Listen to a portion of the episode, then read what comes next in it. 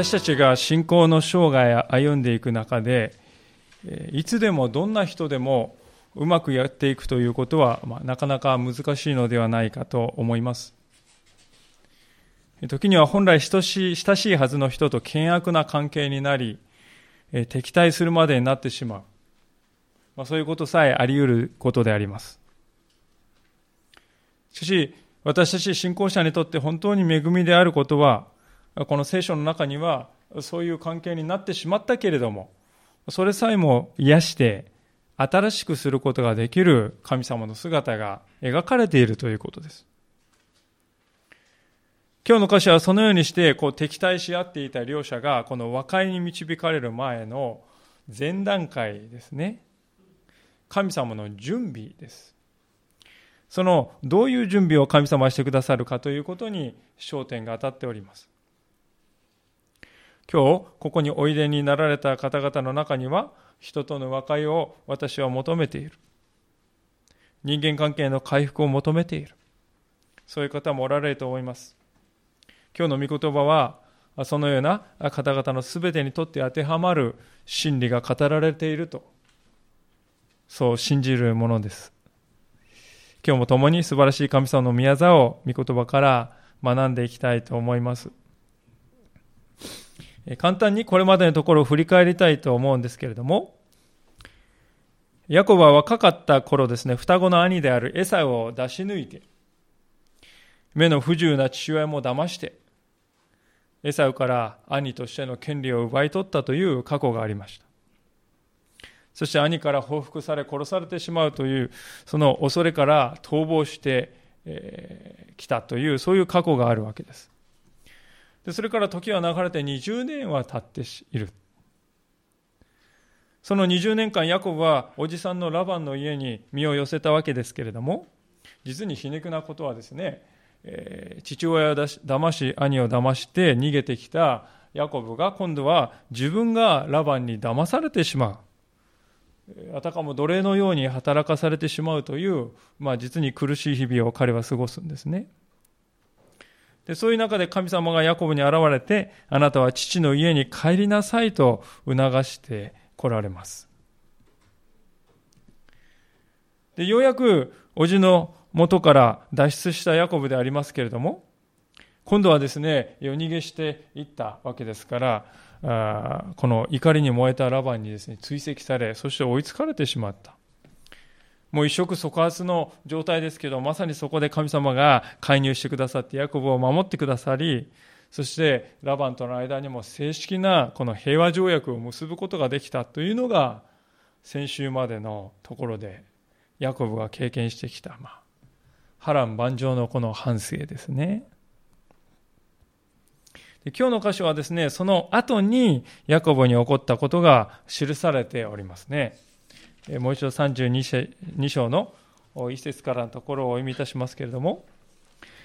さて、ヤコブが旅を続けていると、神の使いたちが彼に現れた。ヤコブは彼らを見たとき、ここは神の陣営だと言って、その場所をマハナイムと呼んだ。ヤコブはセイルの地、エドムの野にいる兄のエサウに前もって使いを送った。ヤコブは彼らに命じた。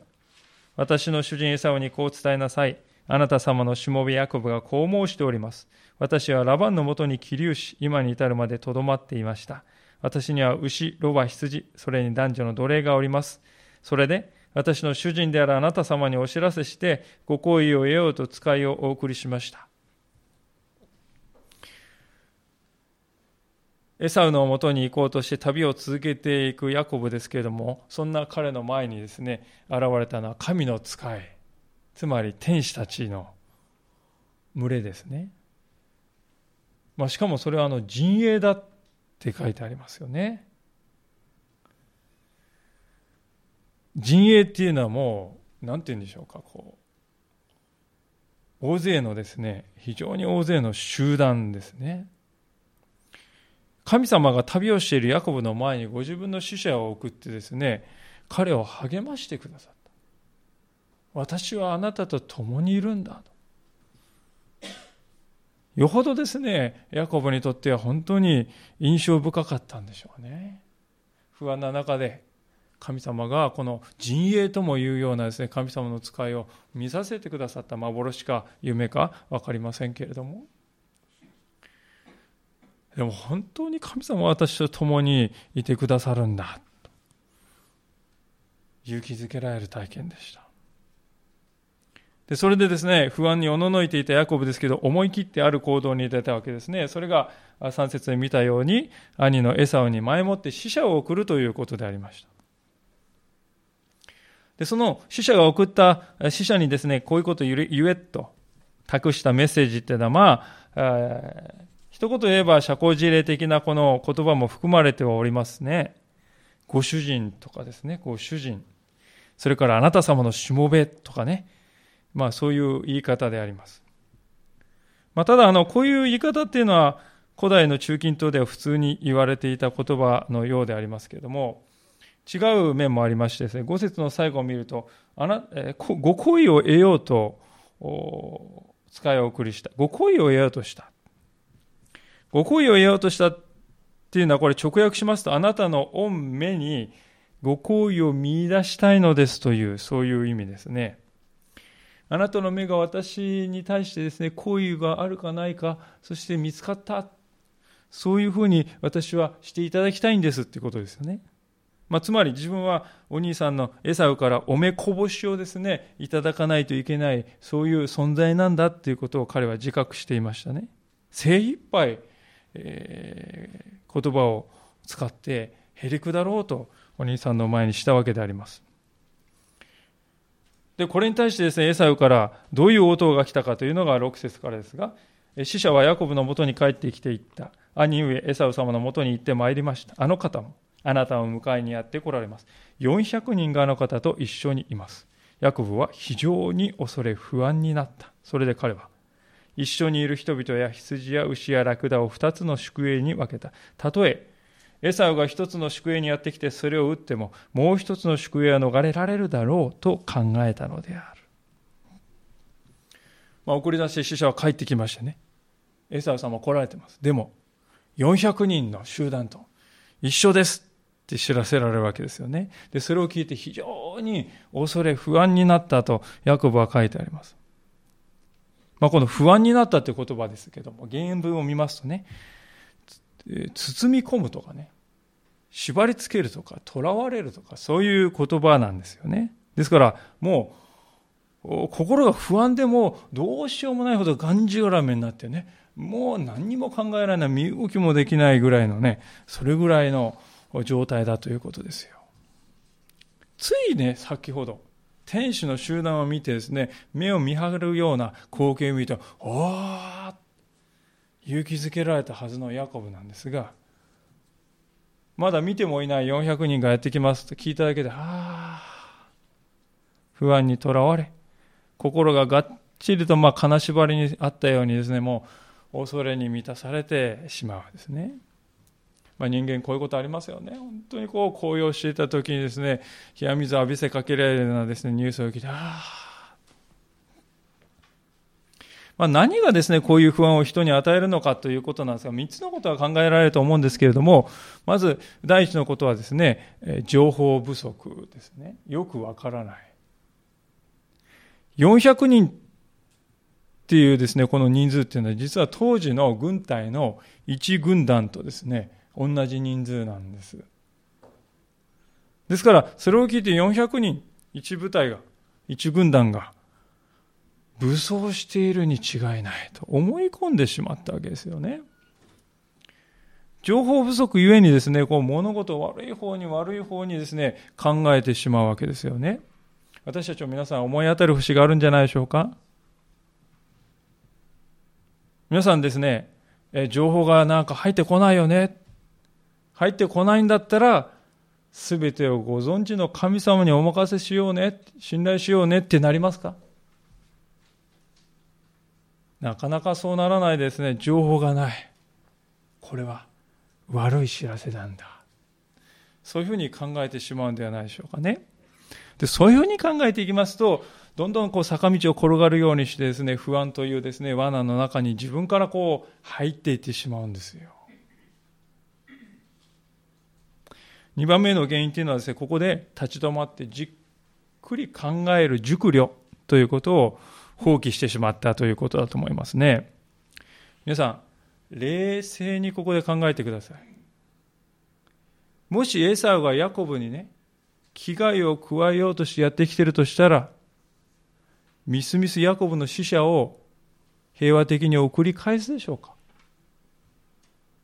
死者がやってきたらですね、死者を返さないでですね、不意打ちをですね、食らわせた方がはるかに効率的ですよね。はるかに大きな被害をヤコブに対して与えることができます。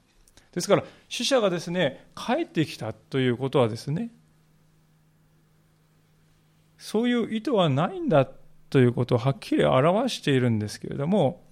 そのことをじっくり考えるよりもですね、もうこうバーッとパッと湧いてきたですね、不安の感情にですね、身を委ねてもどうしようもないんだ。まあそういうふうになってしまうんですよね。熟慮を放棄してしまった。そしてですね、ヤコブはこういうふうに考えてしまったですね、三つ目の原因がありまして、これが一番大きいね、最大の原因でありますけれども、それは何かというと、在籍感ですね。ヤコブはですね、エサウに対して未解決のですね、在籍感を持っておりました。お兄さんを騙して逃げてきたというこの在籍感です。ヤコブはずっとこれにとらわれて、えー、生きてきたんですよね。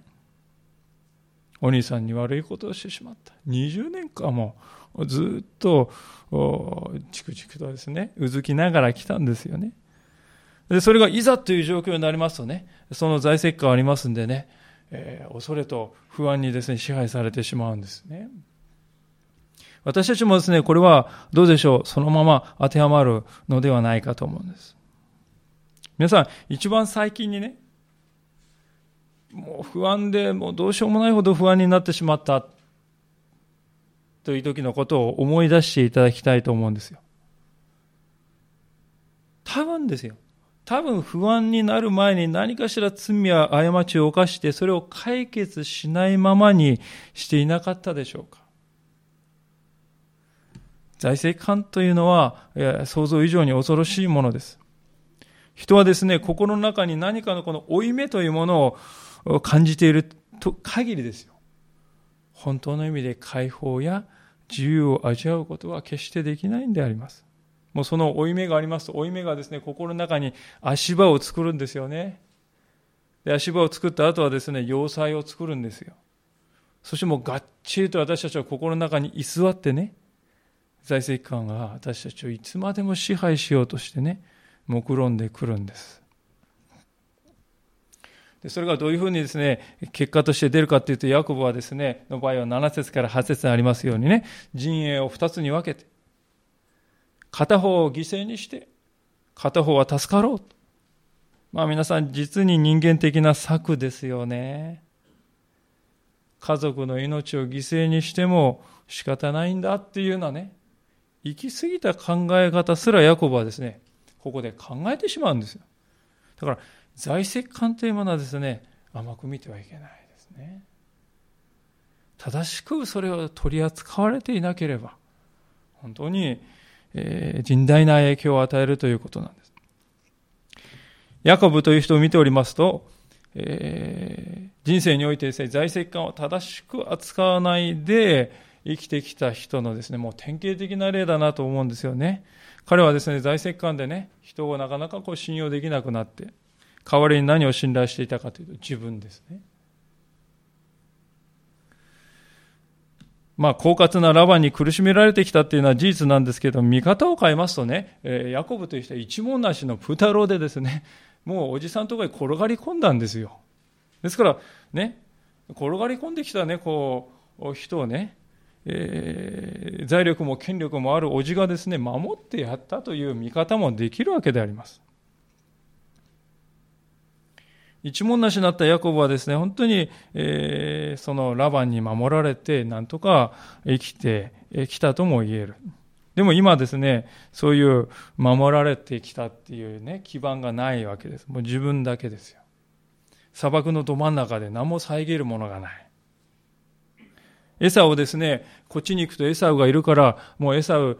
から離れて反対方向に行きたい。でも反対方向に行ったら、ラバンがいるんですよね。で、つい先ほどラバンとはね、ここの線を越えて、えー、こっち側に来ちゃいかんよ。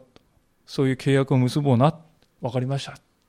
そうやって契約を結んできたばっかりでありますよ。ですから、その契約をね、下の根も乾かないうちに破ったら何が起こるかわかりませんので。ですから彼は戻ることもできず、そしてさりとて行くこともできない。全門の虎、肛門の狼という状況です。それがヤコブという人の今なんですよね。私たちもですね、このようにですね、もう、ニッチもサッチもいかない状況になるまで問題を先送りしてしまうということがあるんではないでしょうかね。でもヤコブにとって恵みだったことがあります。それは、ヤコブという人はこういう状況の中ですね、初めから一貫して耐えるべきだったお方を思い出したんですよ。で、そのお方に真実に立ち返ったということであります。で、その経験がですね、本当にヤコブを新しいこの境地に導いていく大切な一歩になるんだということですね。それが9節からのところに書いてあります。ヤコブは言った。私の父アブラハムの神、私の父イサクの神よ。私に、あなたの地、あなたの生まれた地に帰れ。私はあなたを幸せにすると言われた主よ。私はあなたがこのしぼみに与えてくださったすべての恵みと誠を受けるに値しないものです。私は一本の杖しか持たないでこのヨルダン川を渡りましたが、今は二つの宿営を持つまでになりました。どうか、私の兄エサウの手から私を救い出してください。兄が来て、私を、また子供たちとと共に、その母親たちまでも打ちはしないかと私は恐れています。あなたはかつて言われました。私は必ずあなたを幸せにし、あなたの子孫を多くて数えきれない海の砂のようにすると。これはですね、意外に思うかもしれませんが、聖書の中に初めて書いてあるヤコブのお祈りなんです。ヤコブという人はですね、なんかこう、信仰者あ、ね、であるように思うんですけど、祈りらしい祈りっていうのはこれまで聖書に何も書いてないんですよ。これが初めてなんです。八方塞がりになりました。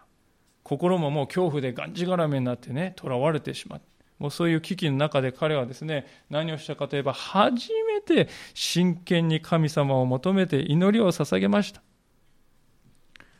短い祈りであります。でもこの祈りを見ると、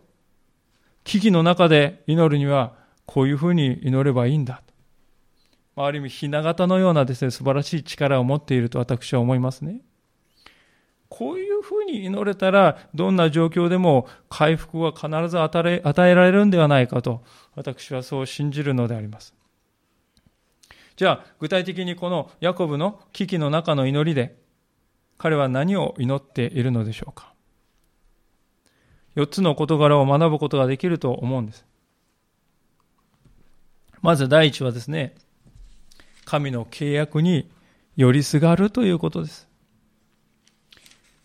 9節で彼はですね、私の父アブラハムの神、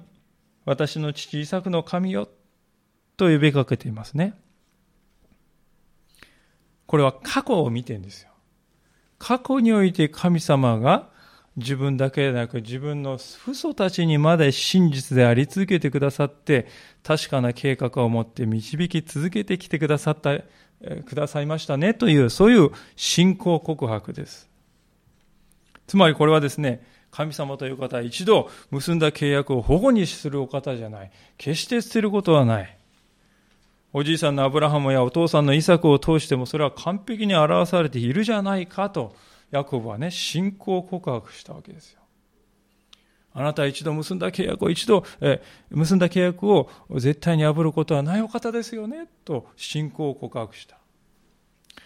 私たちが不安とか危機からですね、脱するためにはですね、この神の契約に対する真実さというものにね、よりすがるということです。神様嘘つくお方か、契約を破るお方か、やめたっていうお方か、そんなはずはないって、そこにね、もうよりすがるということです。2番目のことはですね、今度は自分に対してですけども、神様が自分に与えた命令と約束に信頼するということです。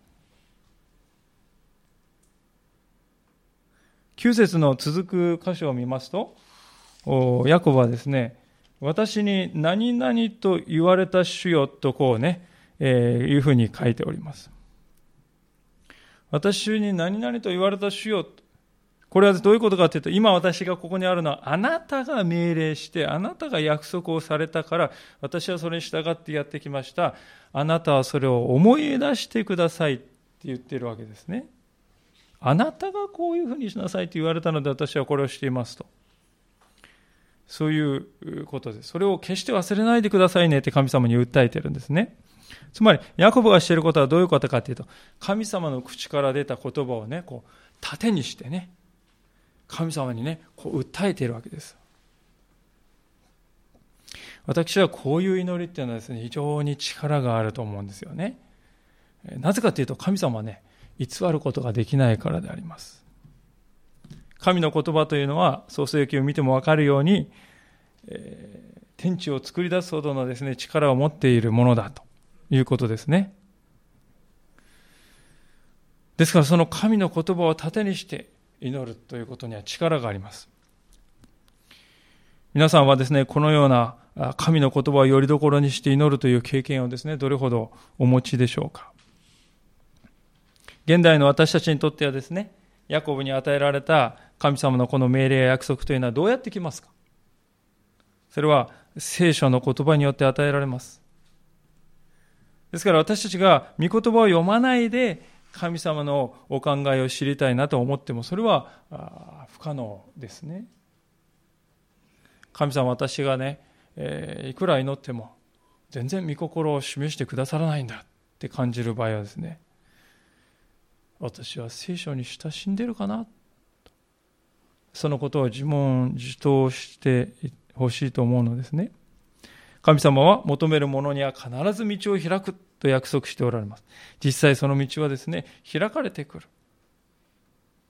ですから、自分にとって益があるかないかという、そういう思いからではなくて、神様あなたの御心を今日も私にお与えくださいという心で願って、日々聖書に向かっていくならば、与えられるのは当然なんですね、皆さん。そしてそうやってですね、神様の御言葉を与えられたならば、今度その御言葉を握って神様に訴えていくんです。神様、あなたはこのような命令、このような約束を与えてくださったではありませんか。本当にそれが神様からの約束であるのならば、神様はですね、私たちのそのようなですね、御言葉を盾にして祈る、その祈りに心を動かされずにはいられないんですよ、神様はね。私は確かにそう言った。あなたがそれを私に言う。確かにそうだ。神様はですね、心を動かさずにはおられないということです。では、そのようにして神様に訴えた後には何をするべきでしょうか？それが第3のことですけれども、それは悔い改めでありますか？10節にその悔い改めの言葉がありますね。もう一度お読みいたしますが、私はあなたがこのしぼめに与えてくださったすべての恵みと誠を受けるに値しないものです。私は一本の杖しか持たないでこのヨルダン川を渡りましたが、今や二つの宿営を持つまでになりました。ヤコブはね、ここでへりくだっております。本当の自分を見ると、今あるようなこんな恵みをいただけるようなものではございませんでした。もう本当に正直に告白しています。これまでのヤコブっていうのはこういう人じゃなかったですよね。先週見たですね、ラバンに追いつかれた後ですね、ラバンに対してまくし立てている時のですね、えー、ヤコブのね、言い方を見てください。思い出してください。その時ヤコブはですね、もう自分がどんなにひどい目に遭ってきたか、どんなにね、あんたの理不尽な要求に耐え抜いて、やっとの思いでね、もう、こき使われて、何も財産与えなかったあなたに、何とかして私は財産与えられてね、こうやってできたんですよ、なんて言っておりました。向きになって。でも今、八方塞がり。その状況になった時、初めて彼はですね、本当の私は、そのようなものじゃなかったです。自分の弱いところをね、率直に認めることができたんです。本当の自分は、お兄さんを騙して、なんと父親さえも騙して、えー、逃げてくるような自分でしたと。過去の自分はそうでした。木の実、木のまま杖一本だけ。それが私の持ち物でした。それが自分だった。それが今や宿営を持つまでになった。これは一体何ということだろうか。自分の人生を振り返って。彼は本当に弱さを自覚してですねその時初めて神の恵みというものにね気づいたのであります。それは恵みの世界への大いなる飛躍の時でした。皆さん不安や恐れに私たちが囚われる危機の時が訪れた時私たちに一番必要なのはですねこの私は本当は弱いんだそういうものなんだというこの弱さの自覚、これが必要だと思いますね。人はですね、自分が取るに足りないものであるということを知ったときに、初めて神の恵みが、そんな私にも大きく注がれているんだと気づくようになるわけですね。第一ペテロの5章の5節というところに、次のような言葉がありますので、どうぞ開けられる方は開けてみていただきたいと思うのですけども、第一ペテロの5章の5節ですが、えー、新約聖書の後ろの方で、一番後ろの方になりますが、471ページ、2017、新科学2017年471ページになりますけれども、えー、第一ペテロの5章の5節です。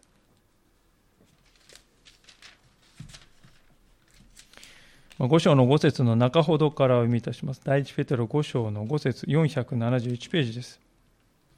5節の中ほどから読みましょう。皆互いに謙遜を身につけなさい。神は高ぶる者には敵対し、へりくだった者には恵みを与えられるのです。ですから、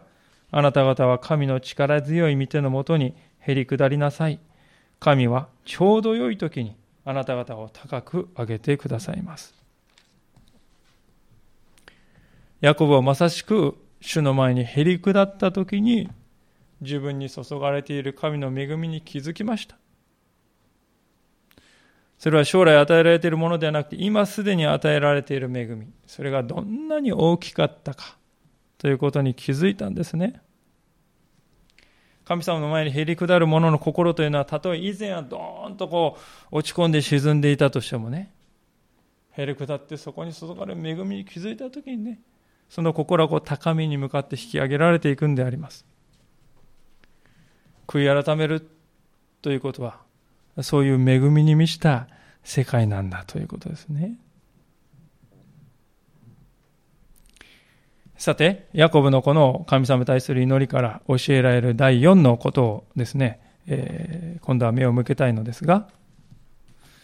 それは正直な救いの嘆願です。正直な救いの嘆願。創世記32章に戻りますけれども、11節から12節もう一度読みたいと思います。どうか私の兄エサウの手から私を救い出してください。兄が来て私を、また子供たちと共にその母親たちまでも打ちはしないかと私は恐れています。あなたはかつて言われました。私は必ずあなたを幸せにし、あなたの子孫を多くて数えきれない海の砂のようにすると。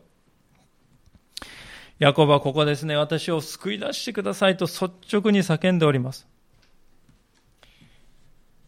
彼がですね、神様に何を求めているかっていうと、もうこれだけなんですよね。ただもう救、救いだけを求めて、その叫びをぶつけているんであります。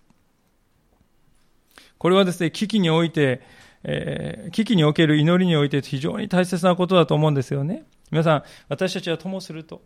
神様の前にあれやこれやとね、えー、言葉を連ねて、飾り立ててしまう。まあ、そのことにはですね、神経を使うんだけれども、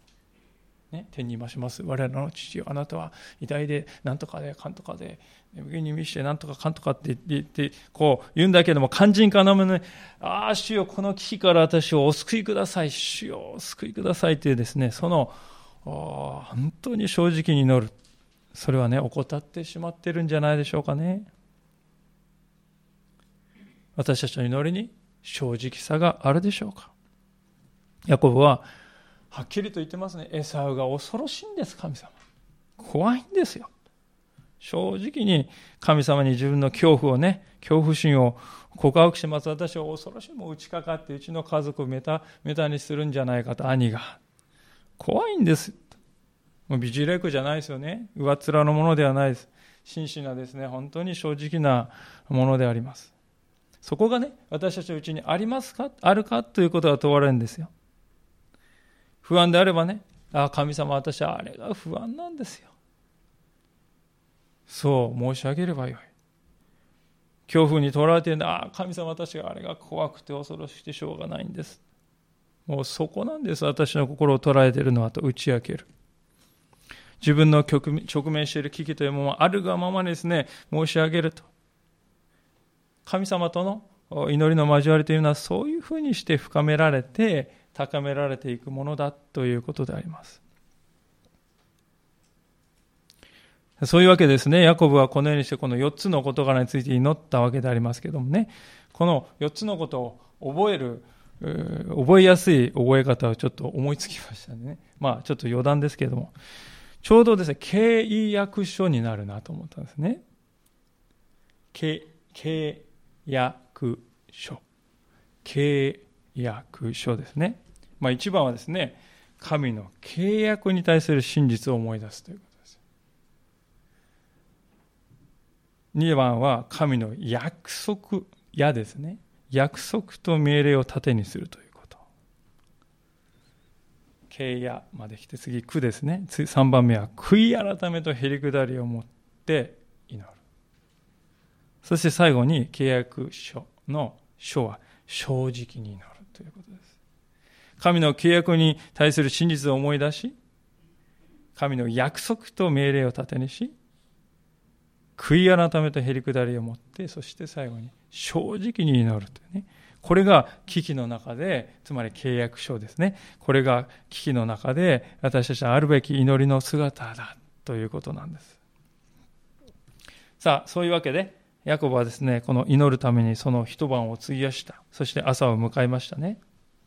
そこで何をしたかということを、それを見て終わりたいのでありますけれども、13節からのところですが、その夜そこで過ごしてからヤコブは自分が手に入れたものの中から兄エサウへの贈り物にするものを選び出した。目ヤギ200匹、親ギ20匹、メ羊200匹、お羊20匹、父ラクダ30頭とその子、メ牛40頭、お牛10頭、メロバ20頭、オロバ10頭。彼はしもべたちの手にそれぞれ一群れずつを渡し、しもべたちに言った。私の先を進め。群れと群れとの間には距離を置け。また先頭の者に命じた。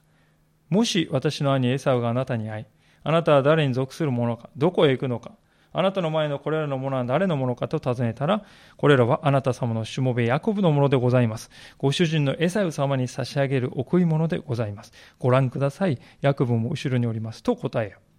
彼は第二の者にも第三の者にも、群れ群れについていくすべての者に命じた。あなたがエサウに出会ったらこれと同じことを告げよ。また、ご覧ください。あなたの様のしもべヤコブは私どもの後ろにおりますと言え。ヤコブは自分の先に行く贈り物で彼をなだめ、その後で彼と顔を合わせよう。もしかすると私を受け入れてくれるかもしれないと思ったのである。とこう書いてあります。お祈りをした後にですね、ヤコブがしたことはですね、えー、お兄さんのエサウの怒りをなだめるために贈り物を慎重に選ぶということでした。これ、でいろいろ書いてありますけど全部合わせると550頭なんですねもう莫大な数のね家畜ですよ。特にね何が一番貴重かと言いますとラクダですね。非常に高価で非常にこう貴重な家畜であります。で彼がですね本当にうまいなと思うのはオスのですね10倍のメスを用意しているんですね。皆さんメスっていうのは子供を産みまして増えていくんですよね。ですから貴重なんですよ。で乳搾りもねこうできますから価値が高いんですメスの方が。ですからヤコブは本当にこう考え抜いて贈り物をしているんですね。適当に思いついたんじゃない。もう考えられる最高のものを彼は選び出したつもりだったと思いますね。何とかしてイサオの心をなだめようと考えたんでしょう。しかし、旗から見ると、なんかこのね、こう見えすぎた人間的な策なんじゃないかと考えるかもしれませんね。うがった見方をするならばですね、物で釣ろうとしてるんでしょ？とね、受け取られる危険性だってゼロじゃないですよ。でも聖書はこのヤコブの試みをね、決して否定してはいないんですよね。こういうことをして主の御心を損なったとかね、こういうふうに走ってしまったという書き方してませんね。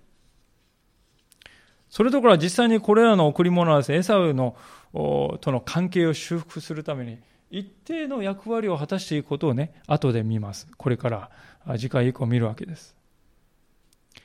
神様は私たちが和解のために、このようなです、ね、心配り、物理的な目に見える面でのですね、贈り物という、そういう努力を神様は決して否定しておられない。むしろそれを用いてくださるお方だということですね。ただあの同時に21節を見るととてもこう印象的なこう見ておかないといけないこのヤコブの姿が書いてあるんですが、まあ、今日最後の箇所ですけども21節。こうして贈り物は彼より先に渡っていったが彼自身はその世宿営にとどまっていた。ヤコブは贈り物だけ先に行かせて自分だけ後に残ったと。まだ不安なんですね。贈り物を先に行かせて距離を稼ぎ時間を稼ぐというそういう発想がある。まだそこから自由にはなっていないんです。依然としてですからね彼の心はまだ張り切っていないんですよ。皆さんこのヤコブの姿を見るとき本当に大切な教訓を与えてくれるなと思うんですがつまり人間的にあれこれですね考えるということはですね本当の意味で人から不安を取り除くということはできないんだなということなんですね。自分の前にどんなに素晴らしいものを並べたとしても、それが私たちに平安を約束してくれるわけではないということです。私たちの前にね、何を、ものをですね、置いたとしても、それが平安をもたらすのではない。私たちが先頭に掲げるべきは何かというとそれは主ご自身だということです。まあ先ほど見ましたようにヤコは素晴らしい祈りをしましたね。模範となるような祈りを夜を徹して神様に捧げたんです。それならそれで主に従い続ければよかったのではないかと思います。私はあなたに祈りました。ですから私はあなた、ただあなたに信頼します。私の先に立って私をお導きくださいと言って出発したらよかったかなと思う。しかしところが、またもや彼はですね、普通の人に戻ってしまっていますね。私たちのこの信仰の歩みというのはこうではないでしょうかね。信仰の高み、この非常にこう高められる経験をしたかと思うとですねこうなんていうんですかまた戻ってしまった。あれは何だったんだろうかみたいな。そしてまたこう神様に、ね、出会って。そしてこう前金線っていうのを引くとこう徐々に登っているというね。前金線ってあれですね女性もの。こうだんだんとこう中心の線を取るとこうだんだん登っているっていうことですよね。私たちのこの信仰の意味はそういうこう揺り戻しというものはつきものだということです。決して私たち信仰がなくなったわけではなくて、それが私たちの人生だ。信仰者としての人生の普通の姿だと。で、神様はですね、次回、見るこの21節以降のところでですね、従いきれずに、まだ従いきれずに行ったり来たりしていた彼を本当の意味で新しく生まれ変わらせてくださるという時が来るわけですが、まあ、それは次回見たいと思うんですが。皆さん、今日私たちはですね、本当にこの敵対し合っている20年間も離れてね、命を狙い合っているような兄弟を一つにしようとする神様の技が今日の箇所に書いてありました。私たちの人生にもヤコブが経験したのと同じような危機がやってくるかもしれません。いや、実は私は今はそういう、今はまさにそういう時期なんですと考えている、思う方もおられるかもしれません。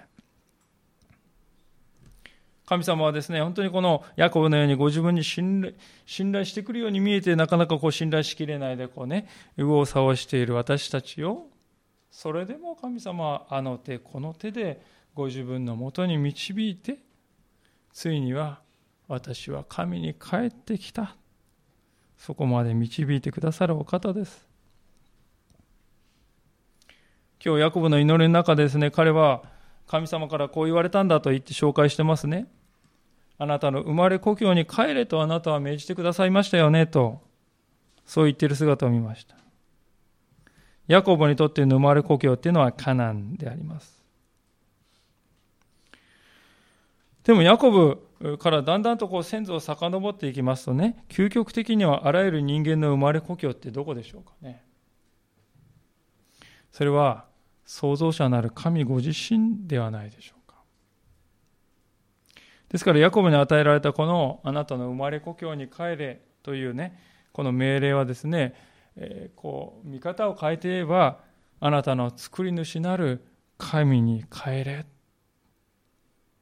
神のもとに帰ってきて安らげという意味なんだと思います。さらにその帰れという言葉はですね原文を見ますとね悔い改めようという言葉と同じ言葉なんですよ皆さん。悔い改めるっていうのはねこう悪かったなって言って後悔して行いを改めるっていうふうにこう感じるんですけどね、この旧約聖書で悔い改めなさいって書いてあるのはもう戻りなさいって帰りなさいっていうことです。同じ言葉なんで、リターンです、単に。ですから、聖書は悔い改めなさいって言ってる時はいつもね、それは私にもとに帰れという意味なんですよね。帰ってこい。私たちは神様の前に素直になれないものですよね。強がってしまう。いや、まだいけます。まだ神様に帰らなくても自分でやってきます。見栄を張ってしまう。神様前にね、本当にへりくだるよりも昔のヤコブのように私はこんなにやってきたんだ。そういうふうにこう考えてしまう。自分のね、判断や自分のこの人生というものにしがみついてしまうんです。ヤコブはまさにそうやって生きてきたんですけれども、聖書に記されているのはですね、そういう頑固な人たちを神様は捉えて、ご自分のもとに帰らせて新しい人に生まれ変わらせてくださるそういう神がおられるのだということ。今もそして働いておられるのだということです。ですから私たちはいつでもこの神様に期待すべきであります。危機が大きければ大きいほど私たちはヤコブの祈りの原則に立ち返りたいと思います。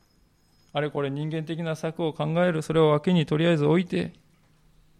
帰ってきなさい。その主のもとに帰ろうではありませんか。そうするときに、私たちの心には揺るがない平安が訪れるのであります。お祈りをしたいと思います。